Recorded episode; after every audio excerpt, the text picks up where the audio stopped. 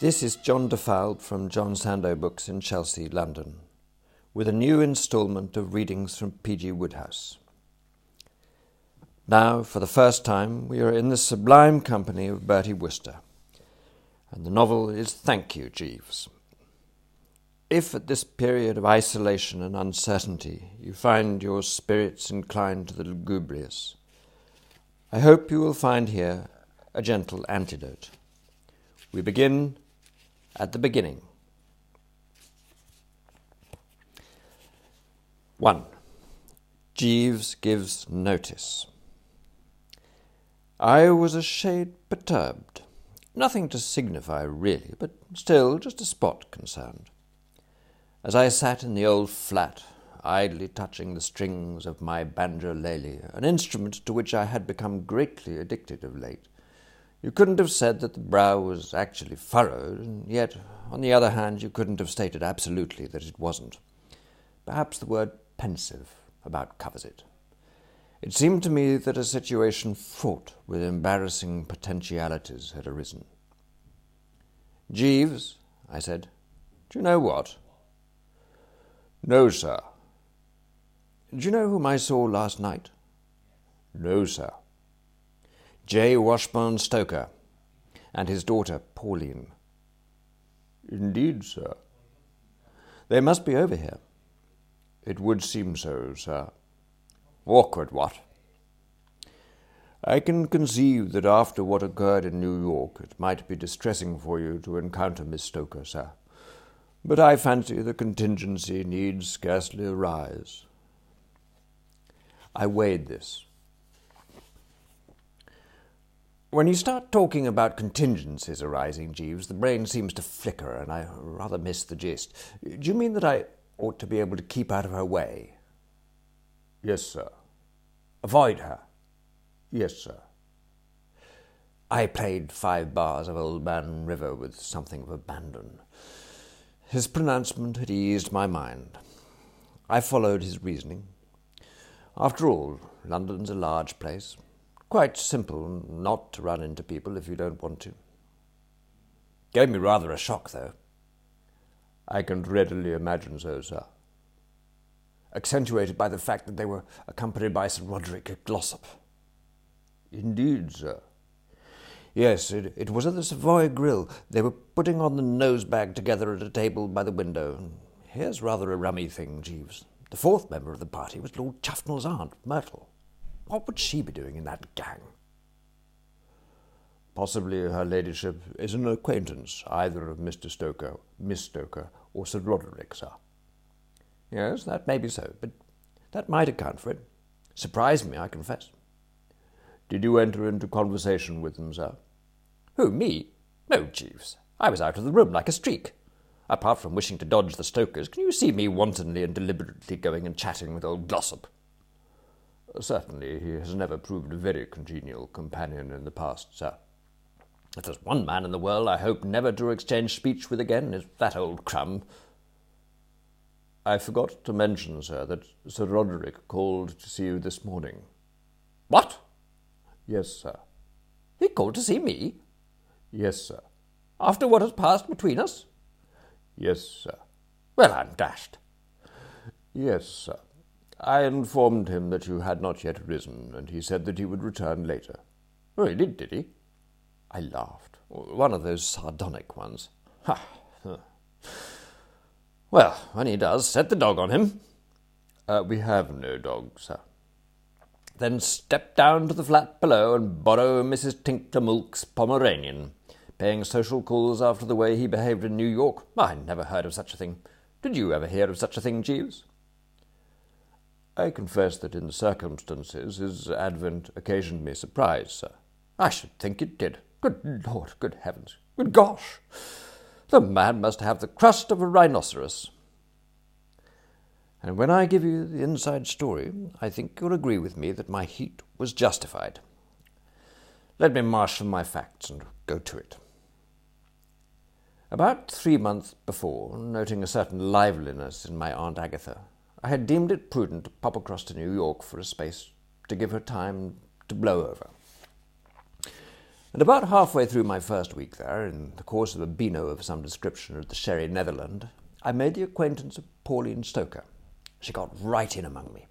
Her beauty maddened me like wine.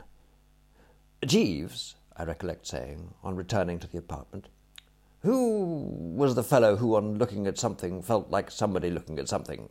I learned the passage at school, but it has escaped me." "I fancy the individual you have in mind, sir, is the poet Keats, who compared his emotions on first reading Chapman's Homer to those of stout Cortes, when, with his eagle eyes, he stared at the Pacific."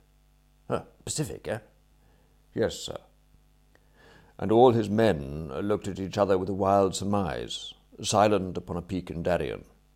"Of course, it all comes back to me. Well, that's how I felt this afternoon on being introduced to Miss Pauline Stoker. Press the trousers with special care tonight, Jeeves. I'm dining with her." In New York, I've always found, one gets off the mark quickly in matters of the heart. This, I believe, is due to something in the air. 2 weeks later, I proposed to Pauline. She accepted me. So far, so good. But mark the sequel. Scarcely 48 hours after that, a monkey wrench was bunged into the machinery and the whole thing was off. The hand that flung that monkey wrench was the hand of Sir Roderick Glossop. In these memoirs of mine, as you may recall, I've had occasion to make somewhat frequent mention of this old pot of poison. A bull-domed, bushy-browed blighter, ostensibly a nerve specialist, but in reality, as everybody knows, nothing more nor less than a high-priced loony doctor. He's been cropping up in my path for years, always with the most momentous results, and so it happened that he was in New York when the announcement of my engagement appeared in the papers. What brought him there was one of his periodical visits to J. Washburn Stoker's second cousin, George. This George was a man who, after a lifetime of doing down the widow and orphan, had begun to feel the strain a bit. His conversation was odd, and he had a tendency to walk on his hands. He had been a patient of Sir Roderick's for some years, and it was the latter's practice to dash over to New York every once in a while to take a look at him. He arrived on the present occasion just in time to read over the morning coffee and egg the news that Bertram Wooster and Pauline Stoker were planning to do the wedding glide. And as far as I can ascertain, he was at the telephone ringing up the father of the bride-to-be without so much as stopping to wipe his mouth. Well, what he told J. Washburn about me I cannot, of course, say, but at a venture I imagine he informed him that I had once been engaged to his daughter, Honoria, and that he had broken off the match because he had decided that I was balmy to the core. He would have touched, no doubt, on the incident of the cats and the fish in my bedroom, possibly also on the episode of the stolen hat and my habit of climbing down waterspouts, winding up, it may be, with a description of the unfortunate affair of the punctured hot water bottle at Lady Wickham's.